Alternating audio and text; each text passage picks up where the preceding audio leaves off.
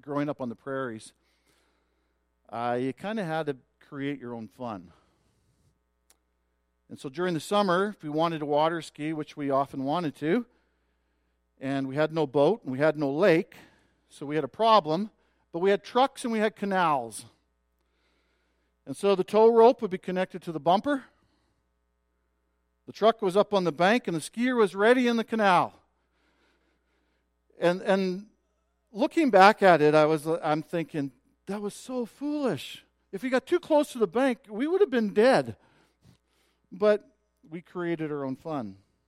In the winter, we moved to the frozen water. Usually it was hockey, but when those west winds would blow across the prairie, uh, hockey wasn't so fun. Your net would blow, everything would just seem to blow away. And so you'd get on that open prairie and you'd find a piece of ice, and it just didn't seem to work. And so in those moments, we took a sheet of plywood, and our sheet of plywood became our sail, and our skates became our boat. And we had great fun just across the slough, not a lake, it was a slough. We would, we would glide across the lake, and the truck would come and pick us up, and we'd do it over and over and over and over again until, usually till it got dark. Our passage this morning speaks a lot about wind. Uh, it's not so playful, though. It's actually much more depressing. Nine times in, in this book of Ecclesiastes that we, that we have in front of us, there's this phrase, a striving after wind. Uh, one of the translations says, chasing the wind. The idea is simply, it's pointless, it's meaningless, it's, it's, it's vanity to chase the wind. How do you catch it? What do you do with it? Last week, Solomon looked at the facts of nature, and he showed us uh, in the first 11 verses the futility of everything under the sun. And today, Solomon is going to show us from his own experience that everything is meaningless. Again, uh, this should be a fun morning, shouldn't it? Everything is meaningless, everything is vanity. Allow me to break down our passage, Ecclesiastes, Ecclesiastes chapter 1, starting in verse 12. Uh, the first section, I think in verses 12 through 15, Solomon is simply giving us a summary statement. And so he's just, just unpacking a summary. And then verses 16 to chapter 2, verse 11, we have a bit of Solomon's autobiography. He's kind of telling us about his life his experiences. And then finally, in verse 12 to the end of the chapter of chapter 2, Solomon gives us his evaluation. And in that context, there's just a, a slight ray of sunshine. And that's where we'll end up with that slight ray of sunshine. Let's start with his summary statement. Solomon has already told us that everything is vanity, and he literally means everything under the sun is vanity. The word there that we talked about is, is, is found 35 times in the book of Ecclesiastes, and it, it, it speaks, it, it, the picture it's painting is the idea of breath. It disappears quickly. You can't grab it, you can't control it, you can't, it's gone. And that's how Solomon describes everything under the sun as vanity. And today he, he paints the picture of a striving after the wind, a pointless venture. Nine times he will use this phrase, five times in this section. A striving after the wind. It's pointless, it's useless. And rather than pointing back to what he did in the past, just looking at the brute facts of nature, in this context, he's going to look at his life experiences and show us that it's all vanity. Look what he says to start off with. He begins off and he says uh, in verse 13, It is an unhappy business. What's an unhappy business? This meaningless venture of life. That's what he's talking about. He goes on in verse 15, what is crooked cannot be made straight. This is his summary. He says we can't we can't even we can't even as humans straighten up what's been crooked. Now, now, now he's not saying that we don't can't accomplish anything. Let me give you an example. There are things that we have done in the context of medicine that we've been able to fix things, and, and thank God for that.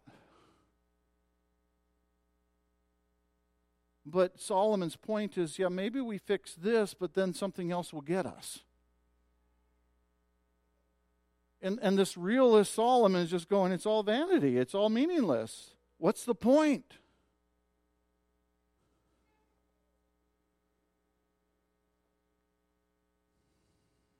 But allow me to draw your attention in this summary to an important point. In verse 13, Solomon says, It is an unhappy business that God has given to the children of man. Did you catch that? We could read that and just miss it completely. It is an unhappy business that God has given to the children of man. In other words, Solomon is saying this unhappiness, this meaningless, this, this uh, vanity, can actually be traced back to the will of God. Funk on that for a few minutes.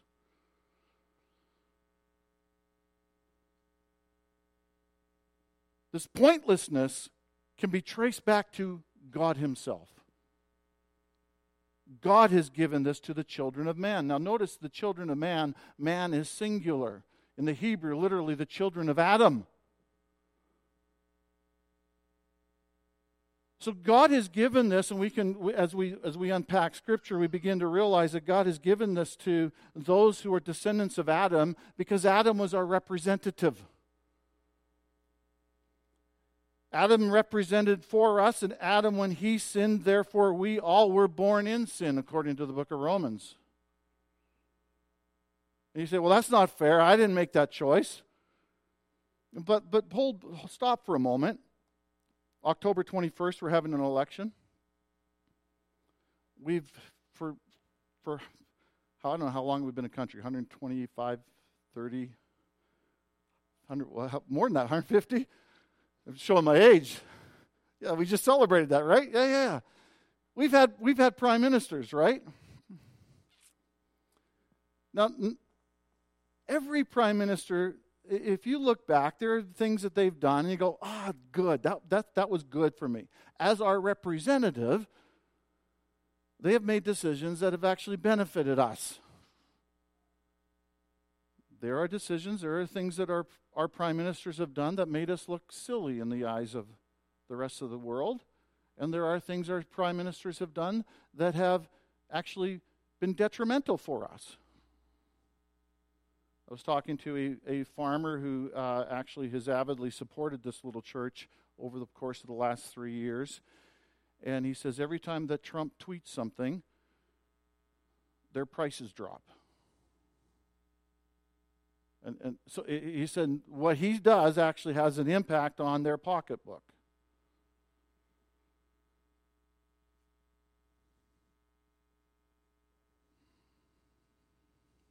Solomon is simply telling us that, that this futility has been given to us to all the children of Adam. Now, last week I concluded by encouraging you to consider Romans chapter 8, verse 20 and 21. And Paul says in Romans, For the creation waits with eager longing for the revealing of the sons of man, for the creation was subjected to futility, not willingly, but because of him who subjected it in hope that the creation itself will be set free from its bondage to corruption and obtain the freedom of the glory of the children of God. Paul is saying what Solomon has said that the creation, that's us, was subjected to the futility, subjected to futility, not that's vanity, to, to, to pointlessness. The creation was subjected to futility, not willingly, but because of him who subjected it. And then there's this glimmer of hope. In hope, he says, that the creation itself will be set free from its bondage to corruption and obtain the freedom of the glory of the children of God.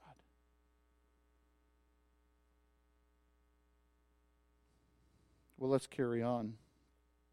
That's Solomon's summary statement, and now he begins to unpack his autobiography. And we notice that verse 16, Solomon begins by his pursuit of, of wisdom. I said in my heart, I have acquired great wisdom, surpassing all who ever before who all who were over Jerusalem before me. And my heart has had great experience of wisdom and knowledge. Wisdom being simply knowledge that is applied. And at first glance, this sounds contradictory because what does Paul, uh, Solomon do? He goes, he, he, unpacks that, and literally later he'll say that even this wisdom is a striving after wind. Proverbs book of Proverbs, Solomon also wrote much of that. Proverbs chapter 1, verse 5, we read these words Let the wise hear and increase in learning, and the one who understands obtain guidance. To understand a proverb and to say in the words of the wise and, the, and, and their riddles. So, in one sense, it's, it's, the scriptures tell us that we are to, to obtain wisdom, and, and now, now Solomon says that it's futile, it's useless, it's meaningless. Is this contradictory? It would seem so. But in Proverbs, the passage I just read you, verse 7, the very next verse, the fear of the Lord is the beginning of knowledge. Fools despise wisdom and instruction. The, the, the beginning of wisdom is, is, is the starting place is to fear God. To fear God is to believe in Him, to trust in Him. To, to, to fear God is to say that I, I acknowledge that there is a God. To fear God is to say that this God has actually given us commands and, and, and, and told us this is how we ought to live. To, to fear God means is just to say that not only has He told us how to live, but someday He will judge those who, who, who live accordingly, one, or, or don't. That's what it means to fear God. Wisdom begins with uh, an understanding of that is true, and I want to live in light of that. And it seems to me from Ecclesiastes that Solomon's starting point is not the fear of the Lord, but himself. Notice I said in my heart in verse 16. He says it again in verse 2, chapter 1. I said in my heart. This is the ongoing the, phrase that keeps coming up over and over and over and over again in this passage. Solomon is starting from his own perspective. He thinks from his from his own mind, his own heart, his own being. He can he can find and figure out and and and come to grips with what wisdom is, knowledge, understanding, all of those things. I don't know what happened to Solomon of Proverbs and Solomon of Ecclesiastes, but this seems like there's a difference there. But in the end, Solomon tells us in this pursuit of wisdom, the end is vexation and sorrow. Those are the words he uses. Chapter 2, Solomon says, okay, well, I'm going to pursue pleasure. Enjoy yourself. This pleasure, we're told in, in uh, verse 3, pleasure of wine. Verse 8, concubines, uh, literally woman and sex is what he's, he says that's what he's pursuing that. The delight of the sons of men. Again, the sons of Adam. The word concubine there in verse uh, uh, 8 is actually the only place we find it in the scriptures, and, and the translators are struggling with how do we define that word or how do we translate that word. I, I think they probably got it as close as they can, but the, but the, the, um, the root word there is actually breasts. And so you get the idea, it's a sexual term. And so Solomon speaks of pursuing pleasure. I kept my heart from no pleasure. In verse 10, he says, Whatever my eyes desire. Doesn't it sound like Eve in the garden? She sees the, at the apple, her eyes see it, and, and she desires it. And Solomon simply saying, I, I, I desired these things, I, I, I, my heart wanted them, and I went after them. Now, stop for a moment. I think it was Pascal who says, All men seek happiness. I think that's true. All men seek happiness. All people seek happiness. You don't get up in the morning to go, I'm going to do what just makes me miserable. But how do we go about it?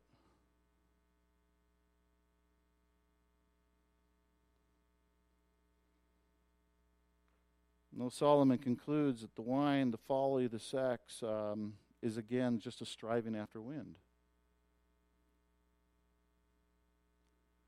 Then we have the Solomon, his great building ventures. Uh, we're told from history, we're told from Scripture that what Solomon did was astounding. But in this passage, verse 4, I made great works. I built houses and planted vineyards for myself. I, ma- I, made, I made myself gardens and parks and planted in them all kinds of fruit trees. I made myself pools from which to water the forest of growing trees. I, I bought male and female slaves and slaves who were born in my house. I had also great possessions of herds and flocks, more than any who had been before me. I gathered for myself silver and gold and the treasure of the kings and provinces. I got singers, both men and women, and many concubines, the delights of the sons of man. So I became great and surpassed all who were before me in Jerusalem. Well, maybe if I build something, then I will find meaning. But in the end, again, Solomon concludes, yet in the end, all is vanity and a striving after the wind. It's like a breath. It disappears, it's gone. Uh, you can't hang on to it, you can't control it.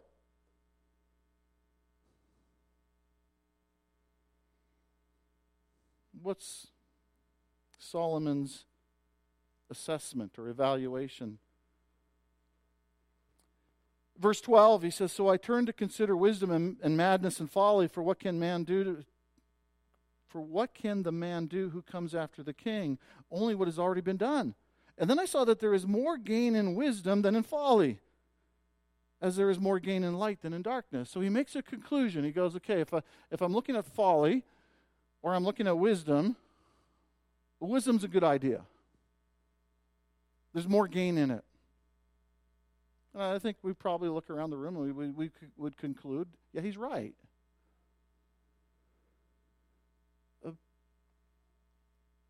But then we're told, then I saw, verse 13, um, uh, verse 12, 14. The wise person has his eyes in his head, but the fools walk in darkness, and yet I perceive that the same event happens to all of them. Then I said in my heart, What happens to the fool will happen to me also. Why then have I been so very wise? And I said in my heart, This also was vanity. For of the wise as of the fool there is no enduring remembrance. Did you hear that? He says, it doesn't matter if I'm wise or if I'm a fool, the end is the same. We're both going to die. And, and, and he says, there's no enduring remembrance. He's after permanence. And aren't we all after that? I've talked to believers and unbelievers before their death.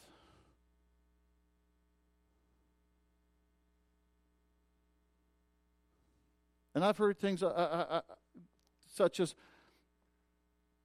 I hope I'm remembered, or, or I, hope, I hope my children uh, are set up for life, or there's, there's this desire that something remains, that their life was not for naught. That's their desire. And, and consistently and constantly, I hear over and over again, whether they were believers or unbelievers, that they're in a better place, that they're still continuing. I never got that. If you're an atheist, why would you believe that there's something else? Completely inconsistent.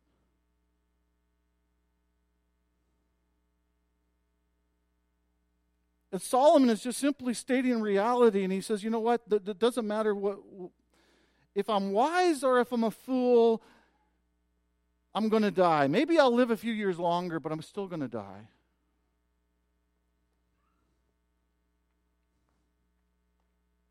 And you go, well, man, this is a morbid book. What are we doing in this book? Hang on. Paul tells Timothy that this is profitable.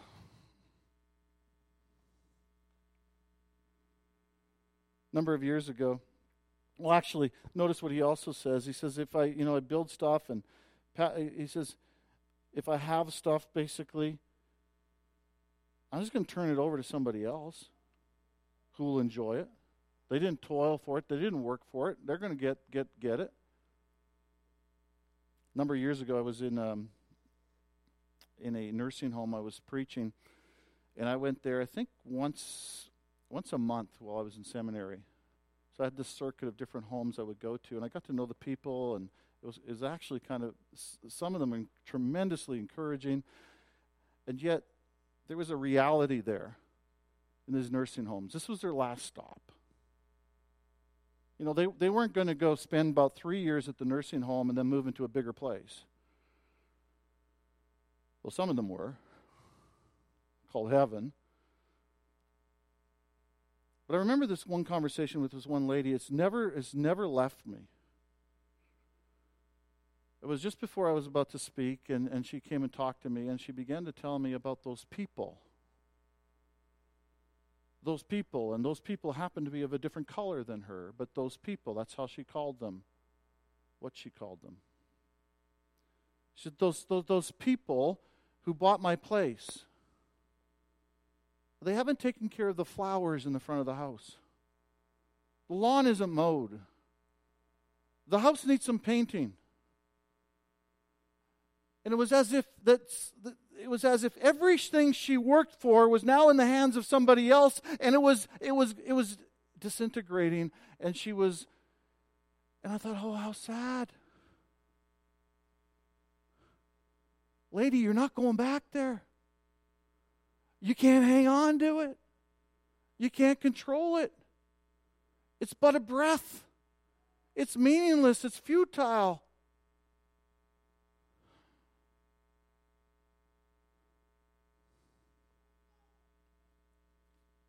Solomon's conclusion is simply this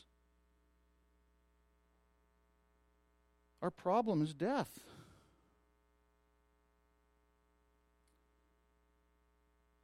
And in this life, there is no gain.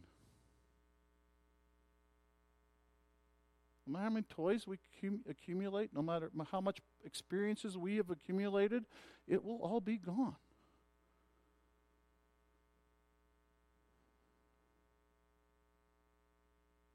And he literally he unpacks that I think in a very real, honest way. Verse 17. So I hated life.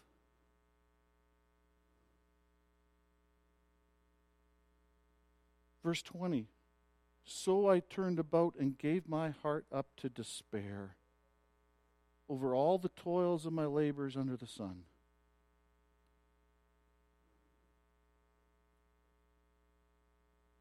Wow.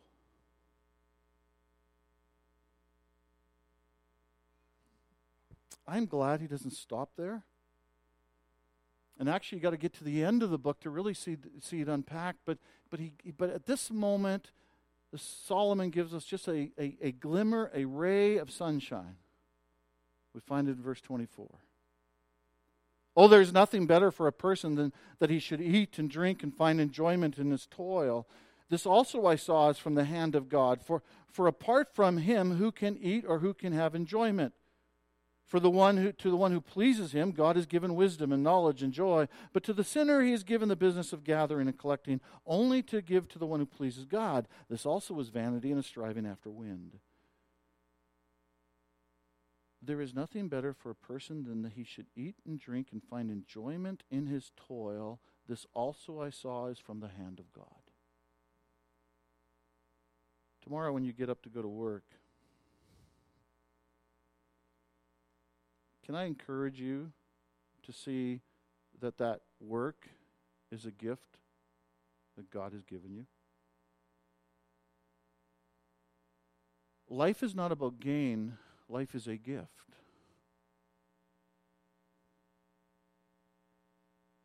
I'm going to get a couple late girls.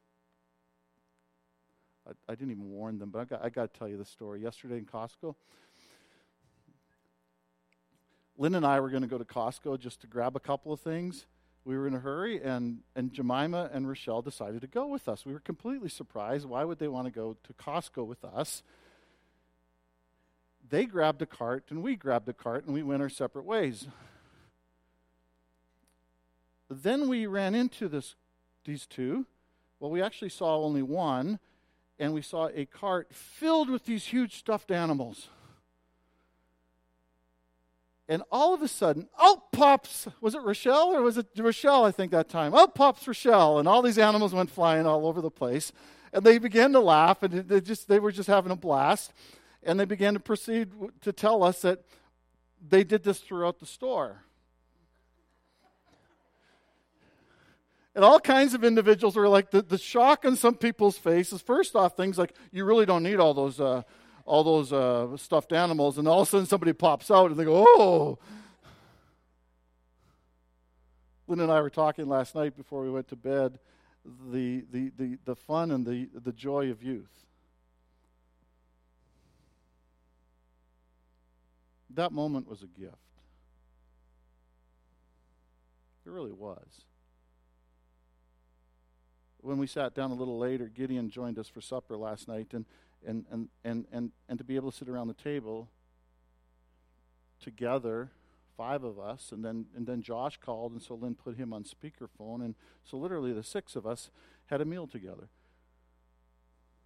Well, Josh listened to us eat, but that's a gift.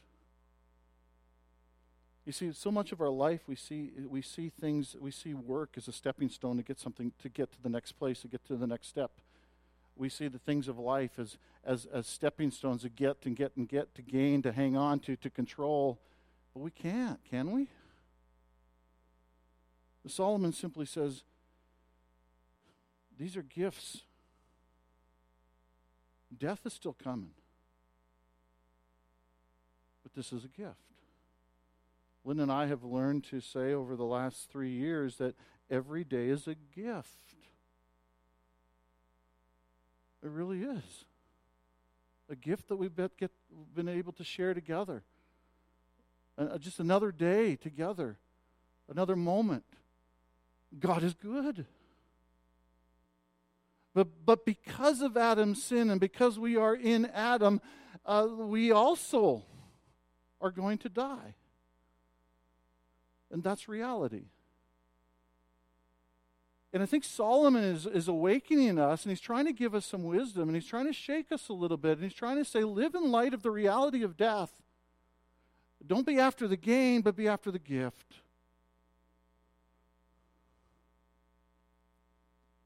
Now, the New Testament has so much more to say about this, but let me just leave you with a couple of thoughts. Colossians chapter 2.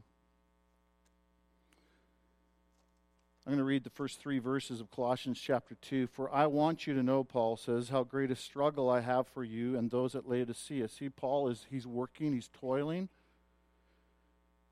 How great a struggle I have for you and for those at Laodicea and for all those who have not seen my face, me face to face, that their hearts may be encouraged, being knit together in love, to reach all the riches of full assurance of understanding and the knowledge of God's mystery, which is Christ.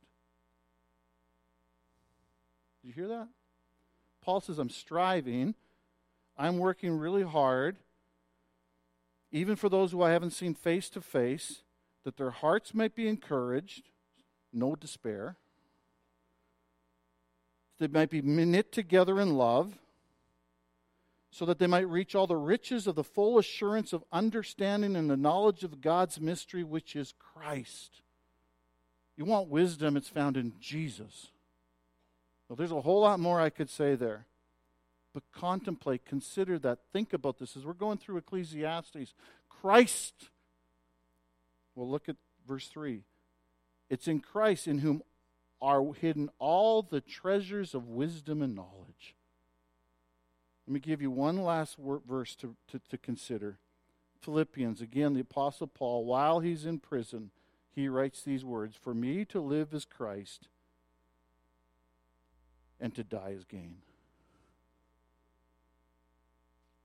Back when I was in seminary, one of my professors simply says, Elroy, he says, we could change those words. He says, if for me to live is my home, then to die is loss. If for me to live is Lynn, then to die is loss. If for, if for me to live is riches, then to die is loss. You can put anything in that column, but if for me to live is Christ, then to die is gain. It is in Christ that we find the answer to what Solomon was so hard, so, so hard pursuing after. Do you live with the reality of Jesus Christ at the forefront of your life? Do you consider your work and your food and your shelter as gifts from God, gifts gratefully to be enjoyed? Or do you see these things as something to be gained, clung to, collected, and stored? Jesus says, Seek not these things. And finally, do you live for Christ or do you live for something or someone else? Let's pray. Lord, I love you. I thank you for giving us this profitable word of Ecclesiastes, kind of a, a, a different way for us to be kind of slapped in the face, to, to be awoken. But Lord, I pray that we would live in light of the reality of death, but we'd also live in light of the reality of Christ. And so, Lord, would you speak to us now, but also next week and throughout the week. And as we go through this series, Lord, would you open our eyes and would you see, would you help us to, would you help us to pursue what only truly matters? And that's you, you. Lord, we love you. Thank you for your love for us. And as we gather around the table now, Father, would you even speak to us through the cup and the bread? In your name we pray. Amen.